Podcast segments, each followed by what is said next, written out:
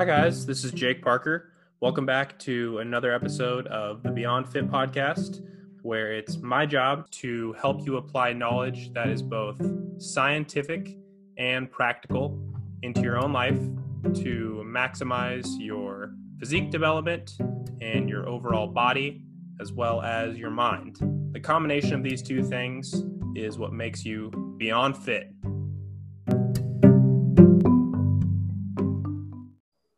Hi, guys. This is Jake Parker. Welcome back to the Beyond Fit podcast. My guest today is Alberto Nunez. He is one of the coaches at 3DMJ.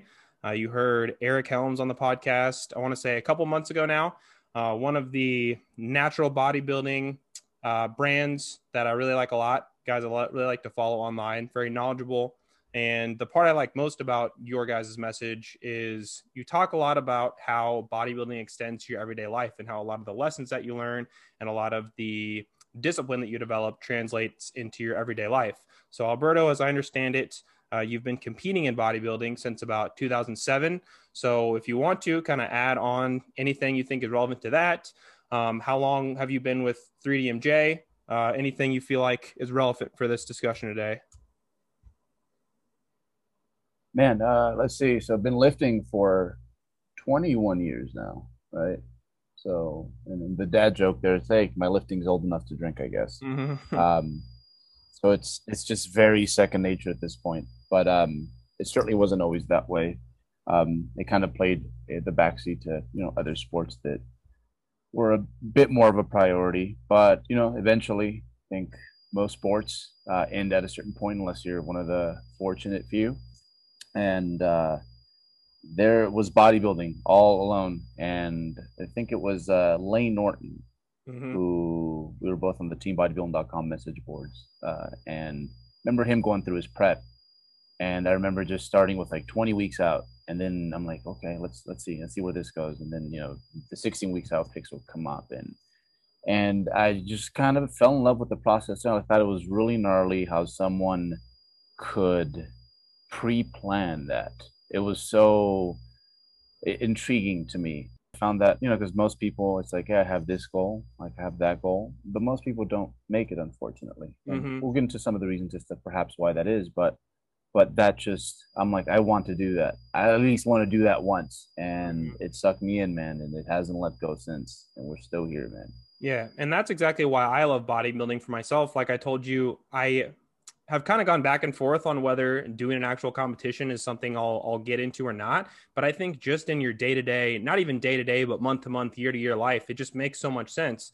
It makes sense to me that you have these sustained periods of bulking, building up muscle, and then cutting, getting leaner for, you know, obviously a show or just like the summer or whatever it is that you want to look lean for. It just seems to make so much more sense in the you know, just in, in a lifestyle that you can work it in. Sometimes you're eating more, sometimes you're training to gain muscle. It keeps you interested and engaged in different ways. And I think that I, I think that one of my goals is just to try to normalize that people should train like bodybuilders because you know mm. everybody wants to go and try to probably when they're exercising they want to maximize their physique in some way but people think that the way to get there is crossfit or high intensity or whatever and my point is always that there's an easier way to get there if you just at least take a few things from bodybuilding but i think what gets divorced is people don't understand they want to go oh you know crossfit is harder or this class i do is harder or this is hard and feels difficult so it must be better for me whereas sometimes bodybuilding you know, if you're in the middle of a long bulk and just trying to get stronger every week and, you know, you're maybe lifting heavy and taking long rests in between sets, it can almost feel easy to some extent. So it's like kind of a, a cognitive dissonance for people. Yeah. Yeah. It's, it's uh, the most efficient way of, I guess, you know, changing your body composition. Mm. And efficient feels wrong, I guess, right? Because the fitness industry kind of sells us, know, these black and white images with like that struggle face and the sweat dripping and, mm-hmm you know you must go through something that's you know very similar to that in order to get there uh, i think also um, some people view training as something that has to be uh, a border on, on being masochistic you know it's mm-hmm. almost like there's a little self-hate that's mm-hmm. thrown in there that's that's charging those workouts and it doesn't have to be that way and it's mm-hmm.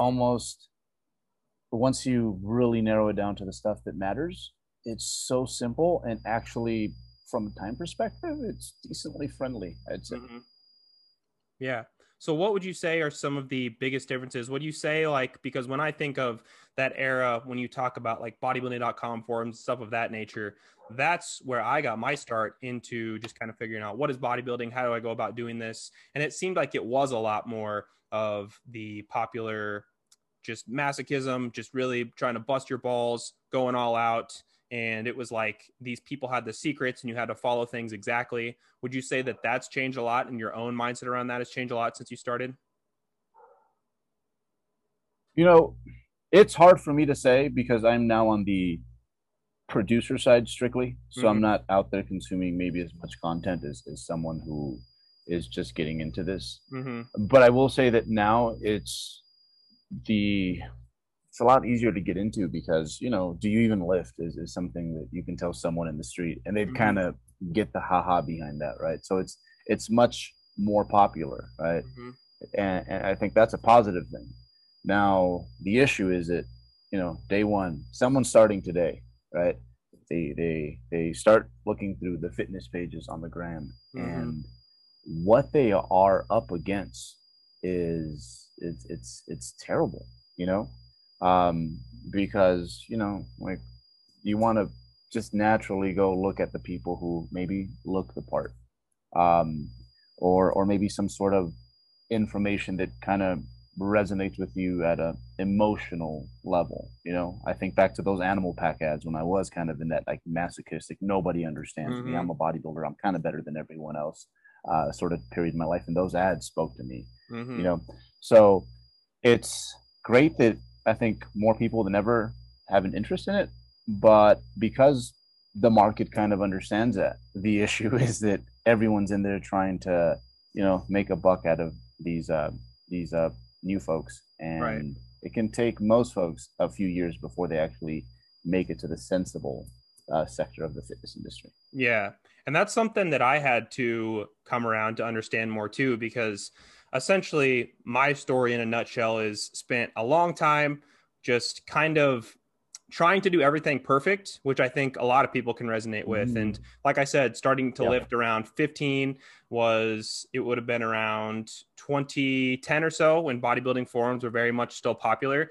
And so I would see these things, they would be talking about intra workout carbs, they'd be talking about you know, just all the things that bodybuilders really probably are focusing on, but they're in the top one, 2% of people out there as, as far as trying to maximize their physique. And so I wish that if, I guess I guess it's hard to wish anything just because like all the experience that I've had has led me to wanting to help people yeah. now. But I think if I could go back and just give myself one piece of advice, or if I had to give like a 14 or 15 year old kid one piece of advice, I'd just be like, you know, eat plenty of food, whatever you eat, you know, whether you're family's cooking you dinner, you're eating at school, whatever, eat plenty of food, try to eat foods with protein, and just try to get stronger over time. And for a year or two or more, that's going to take you a long way.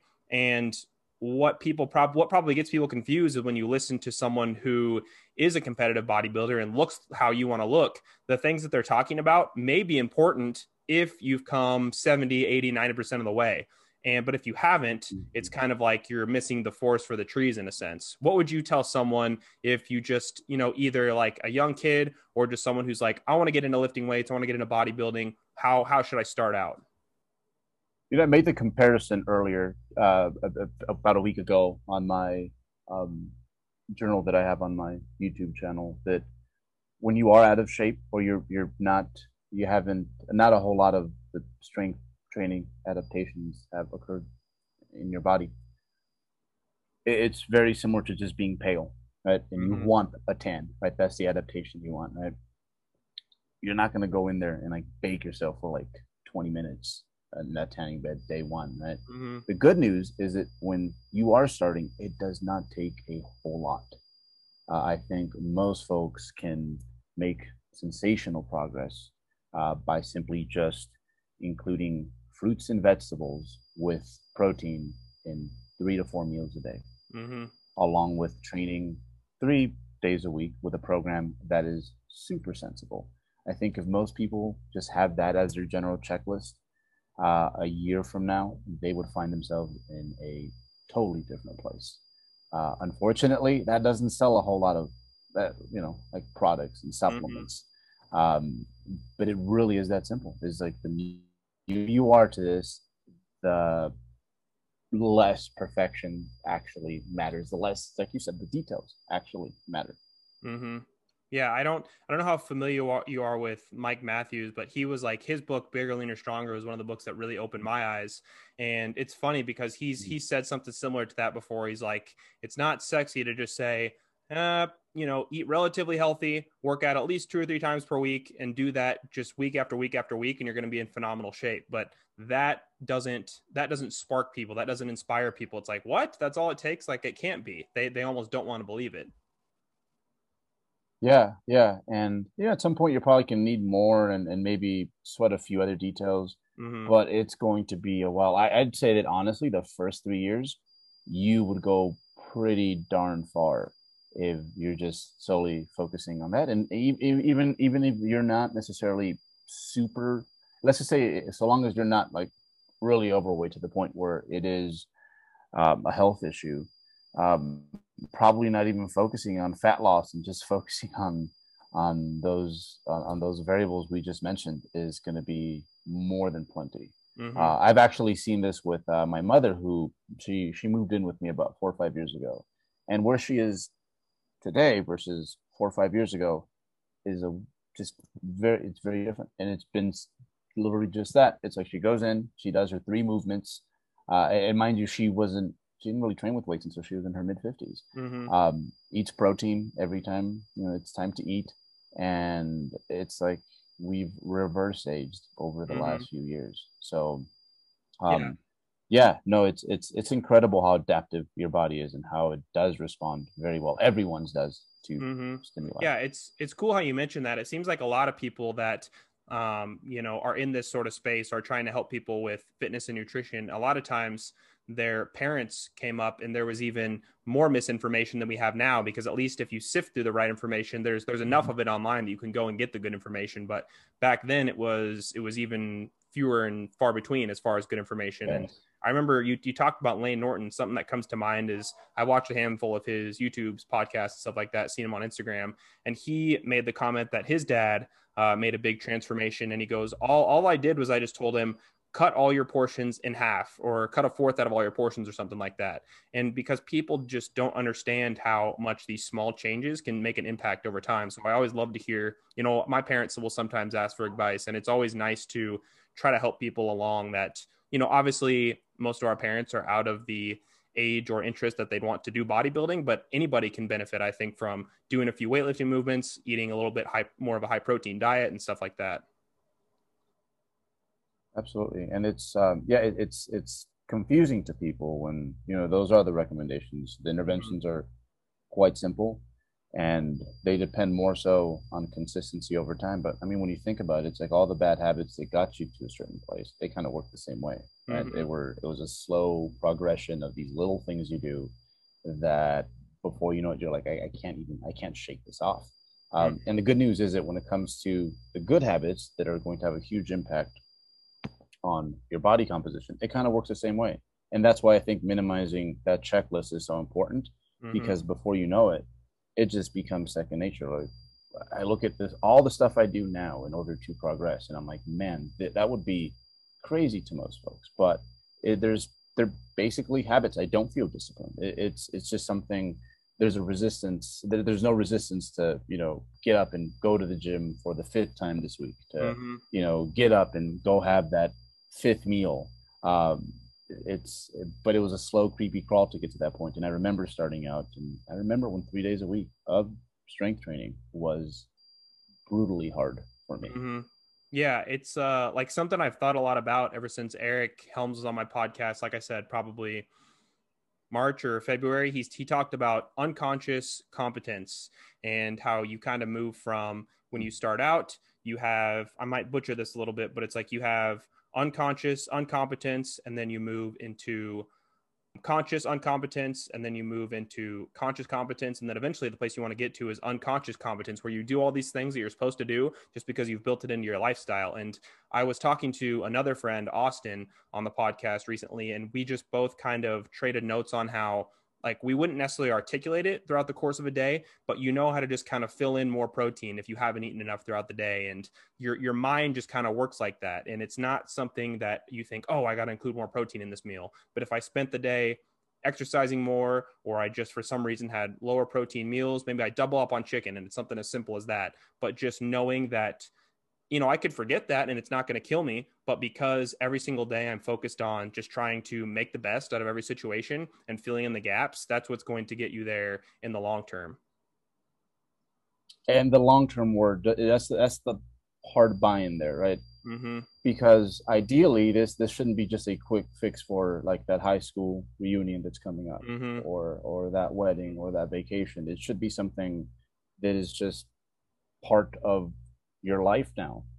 Um, but I mean, long term, like right now, like you know where I am now after 27 years of training, I'd say if I just did the things we mentioned, I was training three days a week and I was eating the way uh, I described earlier, I think I'd have about 80% of what I have, which mm-hmm. is a mm-hmm. pretty sweet deal. And it would just kind of happen in the background. Like, mm-hmm. I mean, in terms of training, it'd be it'd probably be like two to two and a half hours a week that I'm getting in, you know.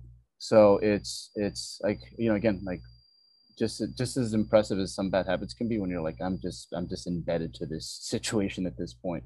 The same thing goes with the good stuff, and it's crazy. Three or four years in of just doing this stuff, 80, 90 percent of the time, um, because we don't want perfection. Still, like uh, people will draw like just quit if they had an 80% day, mm-hmm. week, or month when it's like it's like you still got 80% like that is still don't drop everything because mm-hmm. you know that like final 20% but you know you, you keep it up that way for three or four years 80 90% on most days weeks months um, before you know it you're just you're not going to know any other way of of acting out to mm-hmm. be honest mm-hmm.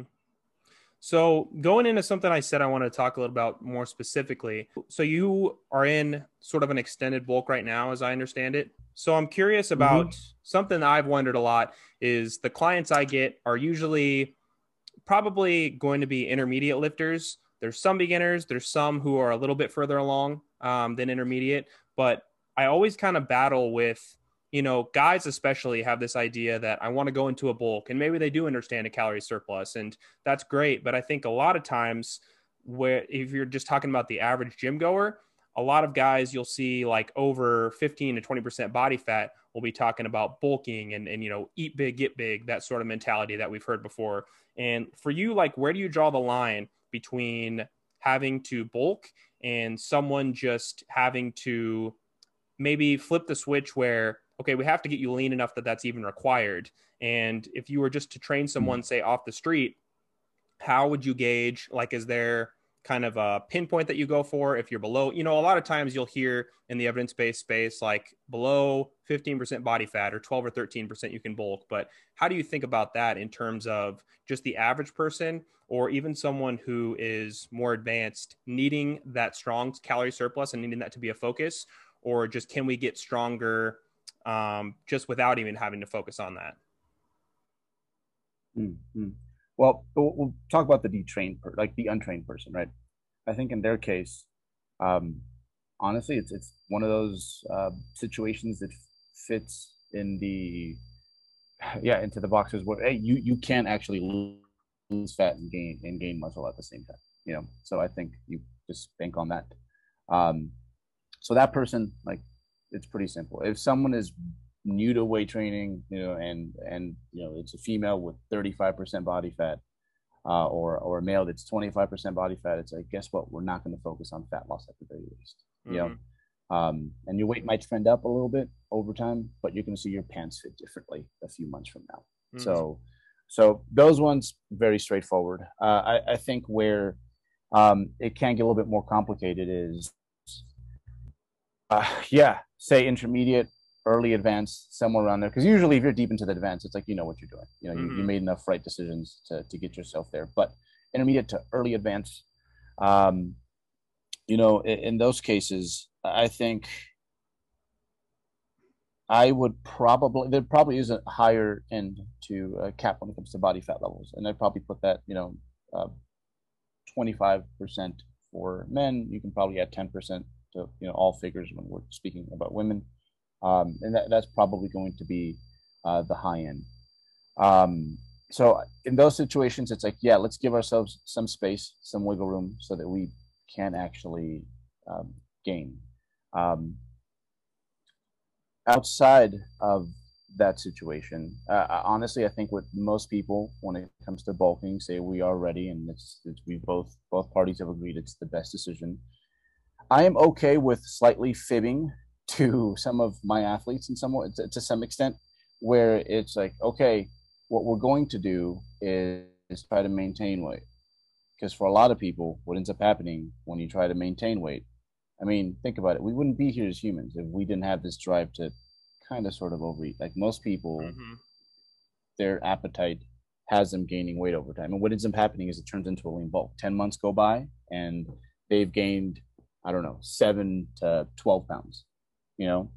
And uh, that's what we're aiming for anyway. So I think for someone who's kind of new to this, who has a hard time maybe not over bulking when they're going through a surplus, I think that's probably the best way. It's like, hey, let's try to kind of maintain weight and avoid mm-hmm. any obvious weight loss, fat loss from happening. Mm-hmm. Um, and then from there we can move on to like more. Okay, this is more a more purposeful bulk because we do want energy bioavailability on our side more often than not. So let's purposely try to do this. And in that case, I think this is where most people go wrong when it comes to designing their gaining plan. Is it it's like okay, I got 10 months and I'm gonna gain 10 pounds, or or like 0.5 of a percent or one percent of my body weight each month.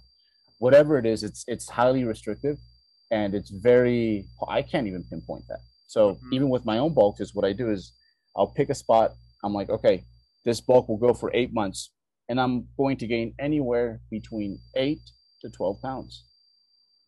It can be on the lower end, it could be on the higher end. It might be a little bit over, it might be a little bit under, but so long as we're between there, some months will be faster than others, some months will be slower than others. We generally, uh, the weight gain is sufficient enough to the point where it's like okay it, it, surpasses the margin of error we were definitely like in the surplus there mm-hmm. but at the same time you know i'm not sweating it like if i had a three pound gain one month yeah. you know because right around the corner there'll be one where i gained three quarters of a pound so yeah i kind of took you out for a loop there but you know mm-hmm. essentially um, weight gain gaining weight can be tricky and i think anyone who's really really sold on that the first few times they do it they probably folk up a little bit right Mm-hmm. Say say that again. You they folk up. Oh, uh, they they folk up, folk up like so. Yeah, uh, uh, wordplay for uh, they they fuck up their bulk basically. Oh, okay. I've never heard that before. A yeah, yeah. A word I like that I've heard, and some people will maybe kind of take, I don't know, take offense to this, but it's like main gaining, where yeah, you might be gaining a little bit of body fat. Hopefully, you're gaining a little bit of muscle, but relatively, you're you're mm-hmm. staying the same the same um, composition more or less and understanding that something i always try to tell people especially clients that get like overly neurotic about the cut or the bulk because i know that i've been there before i'm like if you talk about maintenance and some people like i want to maintain for a handful of months i want to maintain for the summer or whatever it's like great we can more or less do that. But again you just talk about one of those truisms about the body. You're never strictly maintaining. Every single day every single week you're going to gain you know quarters of a pound of, of body fat or lose it or gain muscle or lose it. So you're never completely maintaining. It's almost kind of like i, I talk about um, like the stock market a lot. You want to over time it's going to go up and down and up and down but you want to zoom far enough out that if you're maintaining if you zoom far enough out it's a flat line. If you're lean bulking you zoom far enough out and it's just slightly up. But you're going to have troughs and valleys dependent on your training dependent on your life. And I like the idea of either like a main gain or a lean bulk too, because it gives people the the room to go out and have drinks, go out and go to family functions or functions with friends where there's going to be food, and not have to get overly worked up about oh what's this going to do to my calories? Because if you just look at it from a far enough vantage point, one day or one meal unless it's something that becomes a recurring thing is not going to completely take you off track no matter what your goal is no, exactly. And the, the truth is, those functions in life isn't ever really going to stop. So you you better learn to to to make that a part of your bodybuilding process. Um, but uh, but yeah, you know, I think most people once they they are sold on the on the strength training and and they really give it a go, um, I think the general prognosis is like where has this been all my life because it's actually like relatively mm-hmm. easy you know i just tell uh, people like it, it, it just makes so much sense to me it's like i just want to tell everybody you know just figure out a few things about bodybuilding and do that it's just it seems to make so much sense because something that i also talk about a lot with clients and just about my own experience is like the people again, if you're trying to talk about how to make it more mainstream, don't always like the words cut and bulk. But to me, the mm-hmm. cut and the bulk cycle make a lot of sense because if you just think about it psychologically, during my bulk, I'll have some of the foods that I'm craving more and have more of them. And then it's kind of to the point where if I do that for enough months, it's kind of like, oh man, I'm kind of tired of eating. I've had enough of my favorite foods. I can kind of go on a cut for a while and I'm not feeling like I'm overly restrictive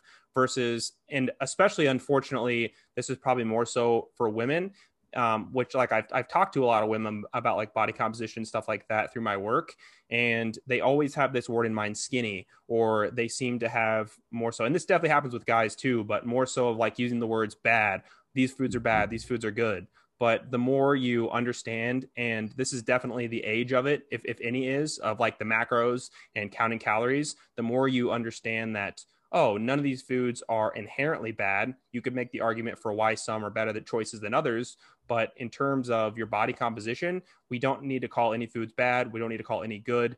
Um, you can just understand that and make your choices off of that. And there's a lot of power too in understanding like a lot of people will gain 10 pounds and be like well how the hell did this happen you know what i mean but if you get some background in bodybuilding even if you lose 10 pounds and it's not intentional you can still go oh well i've obviously been over consuming calories so at least it's not a mystery why this is happening and it's not a mystery the mechanism it's going to take to, to burn it back off yeah and that's one of the tools that you, you develop if you are going through these gaining and cutting phases is what we kind of failed to understand in our little circle here is it fat loss, weight loss to the average person, it's mysterious. It's, mm-hmm. it's a they're afraid of gaining weight because they don't know they're going to be able to take it off. They don't know if if, uh, if they think literally their body is just different to the point where you know, like I guess like nothing nothing works, right? We don't know what works for me necessarily, uh, but like you said, once you clear that up, it it becomes that what becomes the hardest part is, is sometimes not pressing that fat loss button because it's actually i think in some ways the easier of the two options right mm-hmm. um, and and with my athletes it's something that i have to remind them as they're going through their gaining phase and maybe they've surpassed that spot where they're like you know what some of the favorite my favorite features in my physique are just kind of a little bit blurry they're not as uh, prominent anymore. There's a few pants that I, I can't fit into uh, as well anymore. They're not as comfortable, and and I have to remind them that hey, you know, you unlike most of the world, um, you your discipline is like don't press that fat loss button mm-hmm. because you know how to induce fat loss very well at this point. Um, so again, yeah, if you learn to gain weight, guess what? You're also that that that tool is also going to come in handy and one of your hardest battles is going to be like not pressing that prematurely. Mm-hmm. Yeah, and just always wanting to be shredded and look good in the mirror. And it's funny because I think, and again, just speaking from my own experience, people will put so much credence on like, oh, you know, like I'm thinking this to myself, or I'm telling my coach, I want to get shredded because I have this vacation to the beach, or you know, whatever it is. And it's like, really why are you doing that i mean yeah it feels good for people to walk around and, and look really great and that's not something to be totally discounted but if you're in the middle of trying to put on muscle and you are in that more advanced intermediate stage where mm-hmm. it takes more time just to put it on and to hammer hammer hammer away maybe there's not much of a point to just trying to get shredded to go to the beach because you know you're with your family or whatever you're with a bunch of people you're never going to see again so it's also comes down to like it almost comes down to like one of those philosophical why does this really matter that much to me to to look this way in front of other people you know it's literally like buying that um, gucci belt that's like half your paycheck so that you mm-hmm. can impress strangers in a way even though that's not necessarily the best decision for yourself mm-hmm. in the long term right um, but yeah like you i get it i get it because you know when i first started doing this it's like it was it was pretty gnarly you know to to have people recognize you know and and and and and to feel good about the way your body looks. But it's funny how things change over time. Like I think now more than ever, there's probably three or four years, three or four days out of the year that I'll wear a sleeveless top outside just because I don't want to deal with it. Or or even in the gym, I'm just barely now getting used to like working out without sleeves again, just because it's it's so much more about the process and figuring things out and and bettering myself in ways that probably and I guess that's the good part. They don't matter really all that much to anyone else, but to me, like, they really matter. Um, mm-hmm. So th- there is there is as much maybe you're just starting out with this and there's this you almost feel kind of trapped and caged by your bodybuilding even though you you you have decided this is the best thing for me right now but there's that component where it's like i think it's if anything it's kind of reshifted uh, my body image in yeah some good ways but there's also some negative things that, have, that i was i didn't have to deal with before. Uh, but eventually you do this long enough you kind of just you have this freedom almost where it's it's it's no longer nearly as superficial as mm-hmm. it was before. And to me that's where like it really really gets fun. It's like your black belt mm-hmm. bodybuilding basically mm-hmm.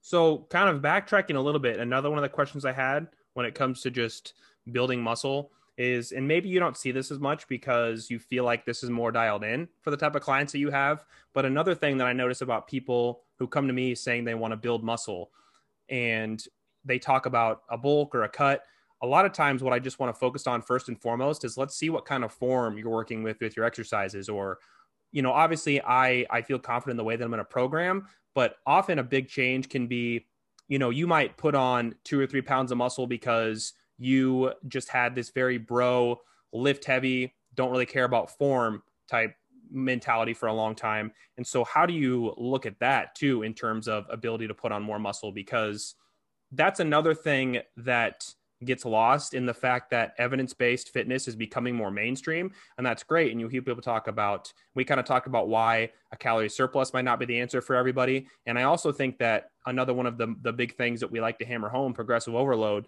that might not be what everybody needs to hear because sometimes that might just lead you to getting heavier and heavier and heavier but you never really had a full grasp on the form in the first place. So how much how much focus would you say that you give to that with clients? Or maybe would you just see like in the general population of people that are trying to to bodybuild so you know i think years ago i was probably a little bit more barbell uh, in powerlifting influence when it came to um, the way i designed my programming. And you know it, it still is a passion of mine. I love the sport. Um, but i think especially if you're looking at someone who's newer you want to take the path of least resistance, right? Um, so maybe instead of you know teaching someone's mom how to squat, it's like, hey, let's put you on a leg press. Mm-hmm. You know, um, or, or let's find other contraptions here around the gym where stability and coordination are not going to be our limiting factor, and it's a lot more straightforward to progress with. Um, and, and usually with that, I think a lot of other things kind of take care of themselves with newer folks and, and, and selling them on the progressive overload, uh, which cures a lot of things uh, body image wise. And I'll swing back to that and pick that up. But once people start to get stronger, because uh, a lot of people see strength and, and and and you know lifting weights is something that it's, it's just a trait you have. Like there's strong people and then there's weak people, and yes, to some extent, some people are naturally stronger than others.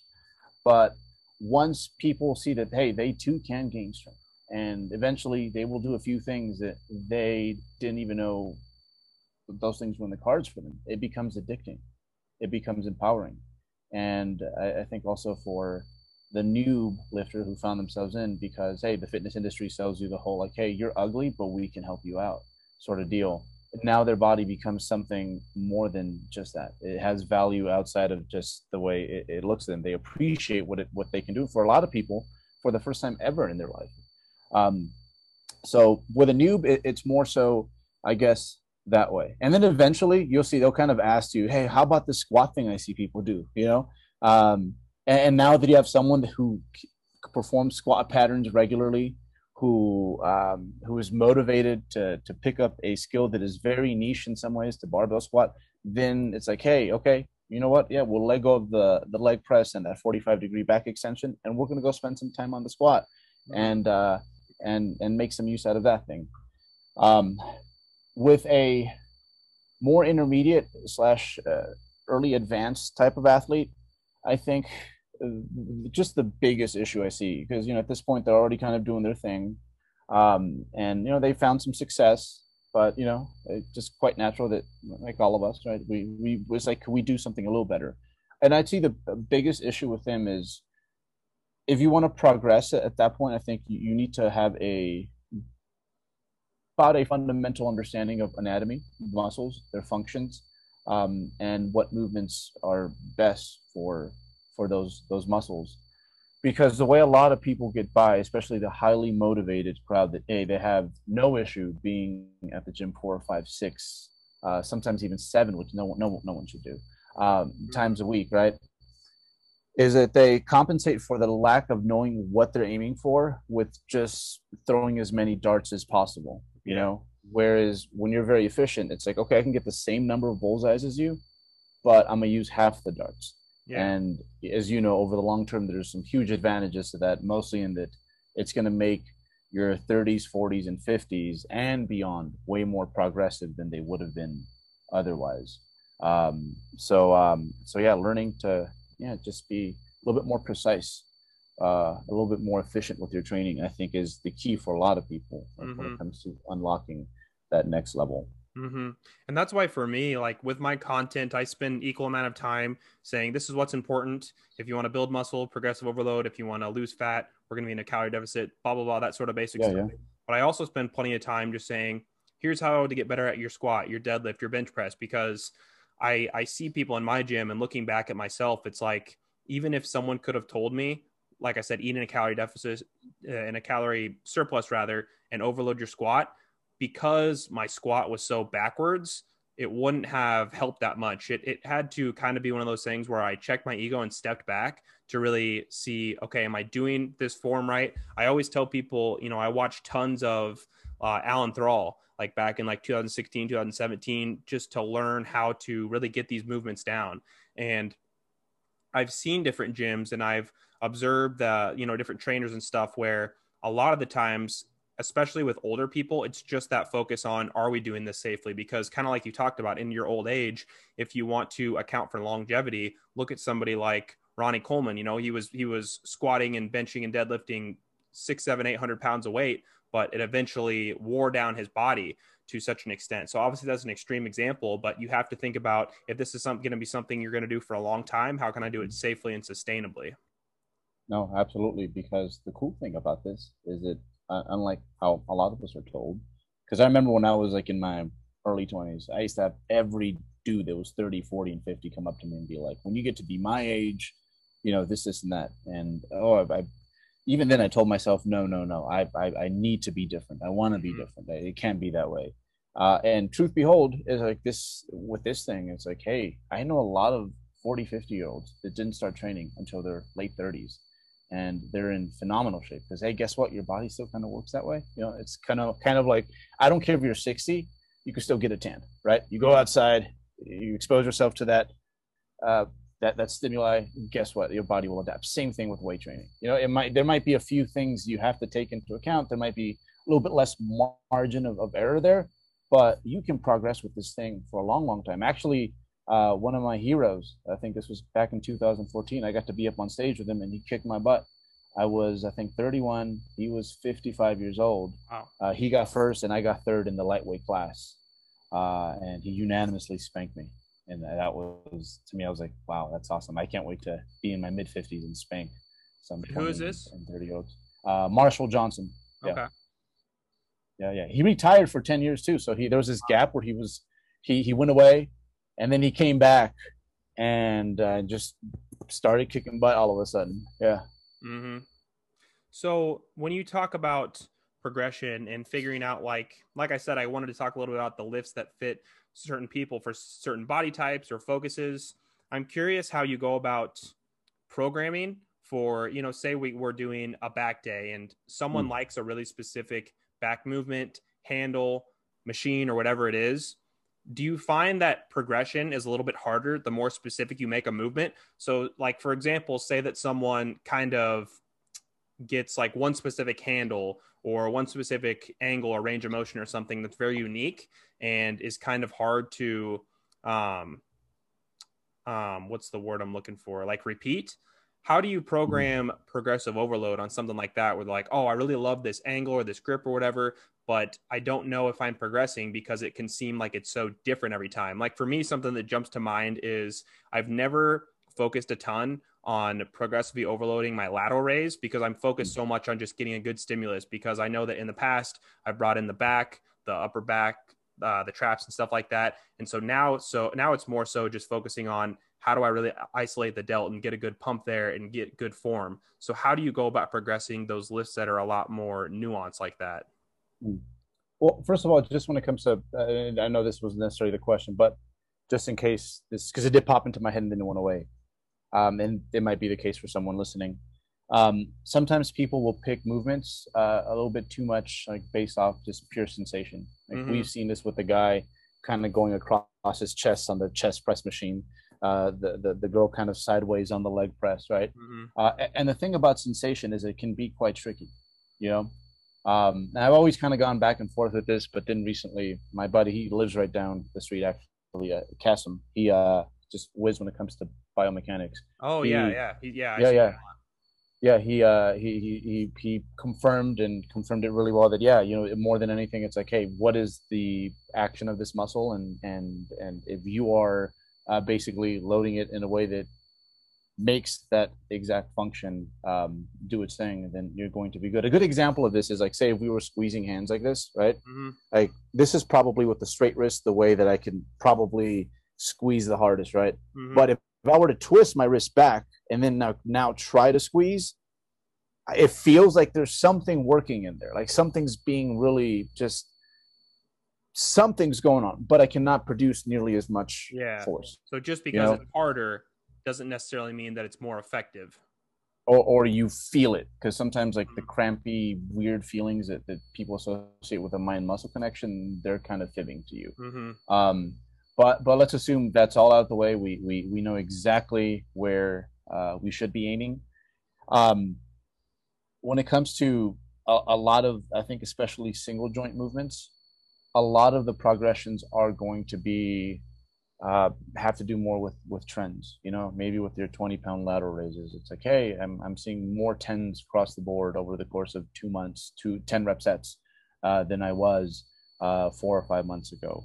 Um, other things like perceived effort um, i think are are also valuable. You know adding things like pauses at the top pauses at the bottom uh, that that sort of deal. But then also i think because they are single joint movements they can wear you out after a while. So i think having some cruisy points where you're kind of doing the bare minimum with those is uh, is probably a little bit more important than with multi multi joint movements where you can kind of cycle through a few that are say your favorite squat patterns. But like a lateral raise, it's like okay, I, don't have a whole lot of different options yeah. there, right? Um, so with with isos, I think that's probably the best way, and I think also, of course, adding reps as opposed to adding load. You know, one mm-hmm. of my mm-hmm. favorite progression schemes is the 12 to 20, where mm-hmm. you know it's like, guess what? This is going to be your dumbbell for a while on that lateral raise. So like, don't even look at anything else. This is yeah. where you're going to be for the, like the next four or five months. Um, so that's with, with isos that's that's probably my favorite way of doing it. With um, with the more robust um, um, uh, multiple joint movements it's usually um, it's it's a lot more straightforward like right. for sure right? Because we're using bigger loads. So it's like hey you can a 2% increment 3% increment on a leg press is actually quite a bit you know mm-hmm. after a while. So it's a lot easier to work and manage that way. And then of course i do think you should probably have like three movements like they fit the criteria of say a squat pattern, a hip yeah. hinge, and I do think cycling those um, for the sake of uh, joint integrity is something that is is quite advantageous. You can stick with it for prolonged periods of time, but eventually, I think you just get more. Um, uh, you avoid injury a lot more this that way, which is one of the things that will halt your progression, unlike anything else. Uh, and not only that, but it keeps things from being uh, too stale. But I will say this with progression schemes, a big part of it is kind of, especially with the more experienced guys, is like what. Let's do something fun, something that would keep mm-hmm. you interested. Like uh, back in the day, I used to do something called the 50 rep challenge, where uh, I wouldn't move up to the next increment until I could get 50 reps with said load over four sets. And to me, that was fun, you know. and you know it's like I, am like ah it was 48 today we'll get it we'll yeah. get it we'll get and it keeping mentally um, engaged is something that can't be yeah. either like that's that's super important as well yeah because like when we want a certain metric like maybe you want you know to hit five reps on your 315 squat right because mm-hmm. uh, once you, you once you're repping 315 with good form it's like you're a pretty freaking strong dude you're stronger than like 99% of people at mm-hmm. that point right like like you know it's that that keeps you interested is the fact that it's it's this specific sequence and thing um, so I think the same thing with with you know other goals. Even if it's your lateral raises, it's like hey, you know, like throw in a little AMRAP set, a drop set with like half the load at the end, like every four weeks or something like that, and see if you can beat that.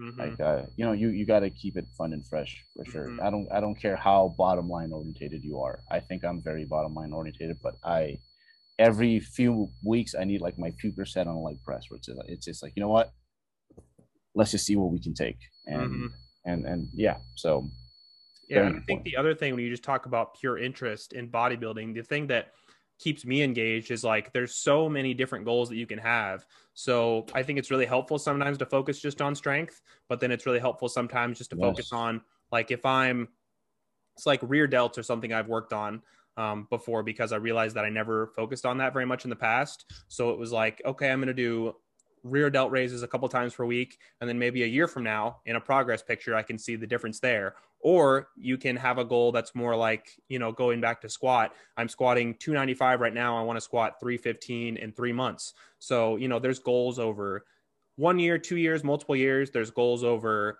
you know a month. There's strength goals. There's weight goals. There's just like strictly you can look at your composition or the size of a muscle. There's just for me it's just I, I almost have that like adhd brain. So it's fun to you can you can you can go too far with this where you're switching mm-hmm. focus too often but i think it's fun to me how many different areas there are to focus on and you're still focused on the same goal progressing over time and see this this phase that you just spoke about is where this is where I think a lot of bodybuilders sell themselves short. A lot of gym rats sell themselves short because you know they get to the point where it's like this is just what they do, mm-hmm. and they they almost think they're like more disciplined and better than everyone else because you know I take care of my business every day. But it's like you know at this point it's it's you've accomplished enough goals and this is such a lifestyle that this is just second nature to you, mm-hmm. right?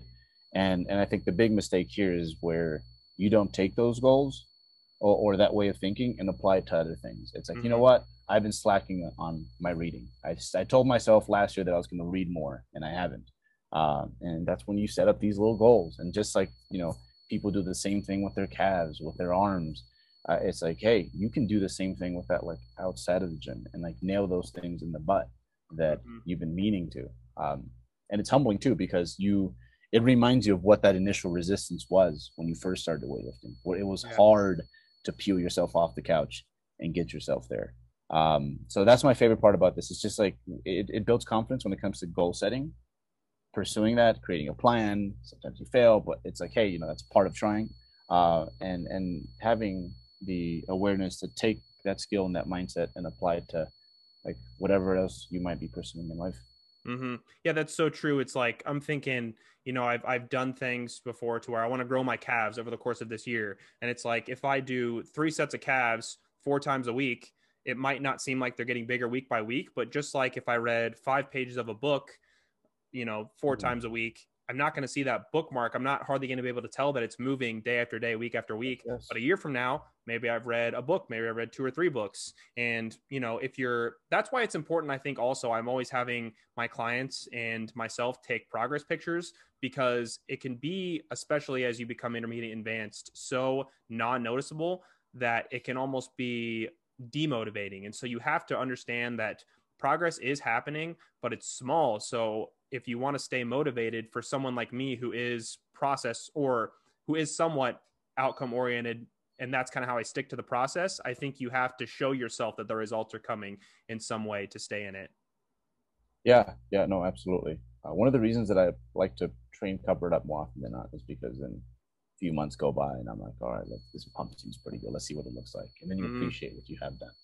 Mm-hmm. But uh, but uh but yeah man oh like talk about learning to be objective this this sport will teach you because your body never leaves you mm-hmm. you know um it's it's always there and if you're not careful you're gonna go into every time you go to the bathroom you're gonna flex something so mm-hmm. um That's that's the best part, man. It's it's it's tricky. It's hard. There's some humps to overcome, but once you do, it, it's amazing what this this teaches you. Yeah, and I think that like for me, I have the predisposition to kind of you could definitely call it overthinking, but philosoph- philosophizing, intellectualizing. And I think that's why bodybuilding works so well for me because there's just so much to it. Practicing your objective thinking is something that you can take into the workplace, something you can take into relationships. And at the end of the day, another one of the things that I think is most defines my personality is like I'm about results. So if someone is doing a workout program, I want to know why exactly and try to articulate why exactly that's working. And same thing with results in work, with results in, you know, whatever it is that you're trying to get better at. I golf too. And so like if someone's telling me that they do this certain drill, I want to know, okay, why exactly is that making you better? You know, and some people, you know, the opposite of me is probably someone who's just like more intuitive and is like, I don't know, I just do these things. I like to do these things. I know I'm getting better over time. That's not really the point. But for someone who has a very active mind, bodybuilding is fun in that way. It's such a nerd sport, and mm-hmm. you wouldn't think of it because you know, you know that that that classic term, right? Uh, meathead, right? Mm-hmm. But uh, but yeah, it, it attracts uh, very analytical people for sure. Mm-hmm. So I know we're running up on our hour here. Um, do you have any parting thoughts? Anything that that you thought of that you wanted to make sure we get to? So many things floating, right? Um, we've covered quite a, a bit. My prompt would just be what advice would you have to someone who's hearing all this information and they're like, how do I make this actionable? Because I'm always talking about pragmatism and how to take this away to your life. So, how would you kind of sum up a few of the key points that you or I have made through the course of this? Yeah. Um, so, uh, are you familiar with the marshmallow test with the kids? You know. Uh, yeah. They, mm-hmm. Right. Right. uh, right. Yeah. Right. If you you can have two if you wait, or you can have one now. Yeah, yeah, and then you know, obviously super easy to repeat. So you know, they've repeated it many times, and and mm-hmm. same stuff, right? Same stuff is like the kids were able to wait. They generally did better in life, right?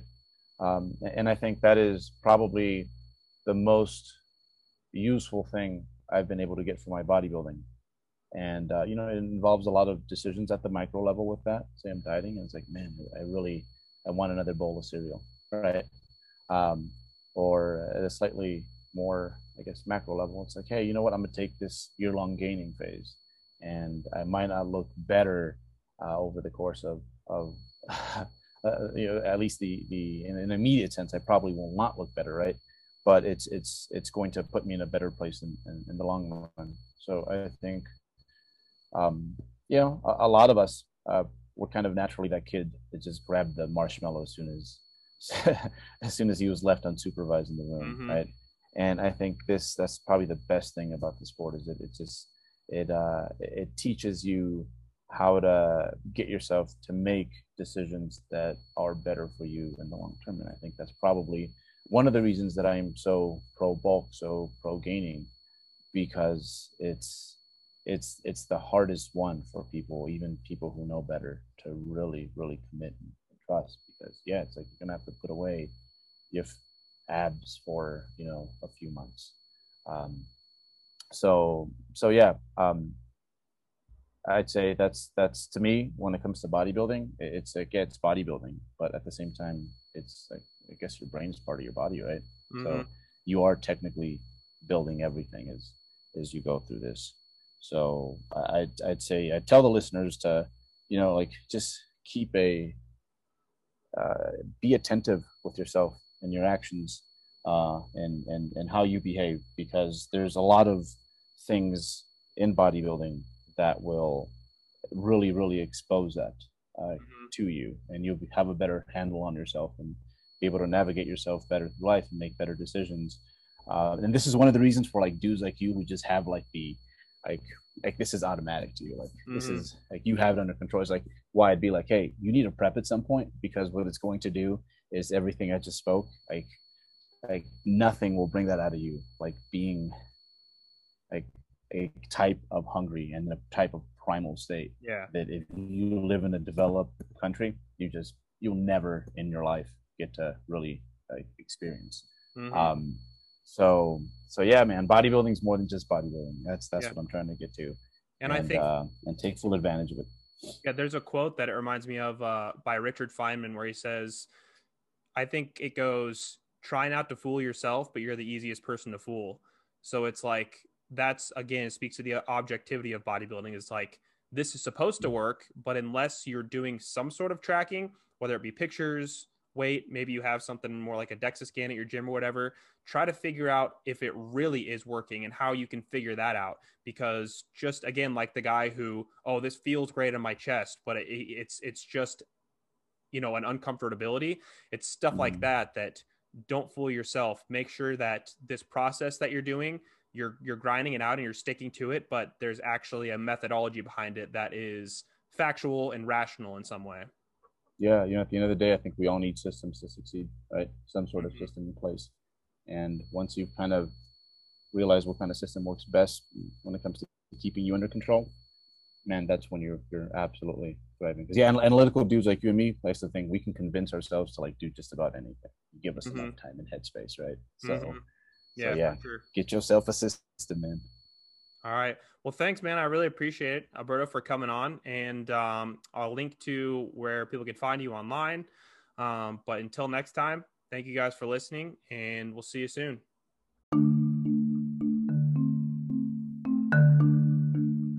Hey, guys. Thank you so much for tuning into the podcast. If you would, please take a minute out of your day to review and rate the podcast as well as subscribe. It would really help me out a lot. And if you're on Instagram, go ahead and follow me on there at jakeparker.fit and screenshot and tag me when you're listening to the show. I'll be sure to share it and thank you personally on there.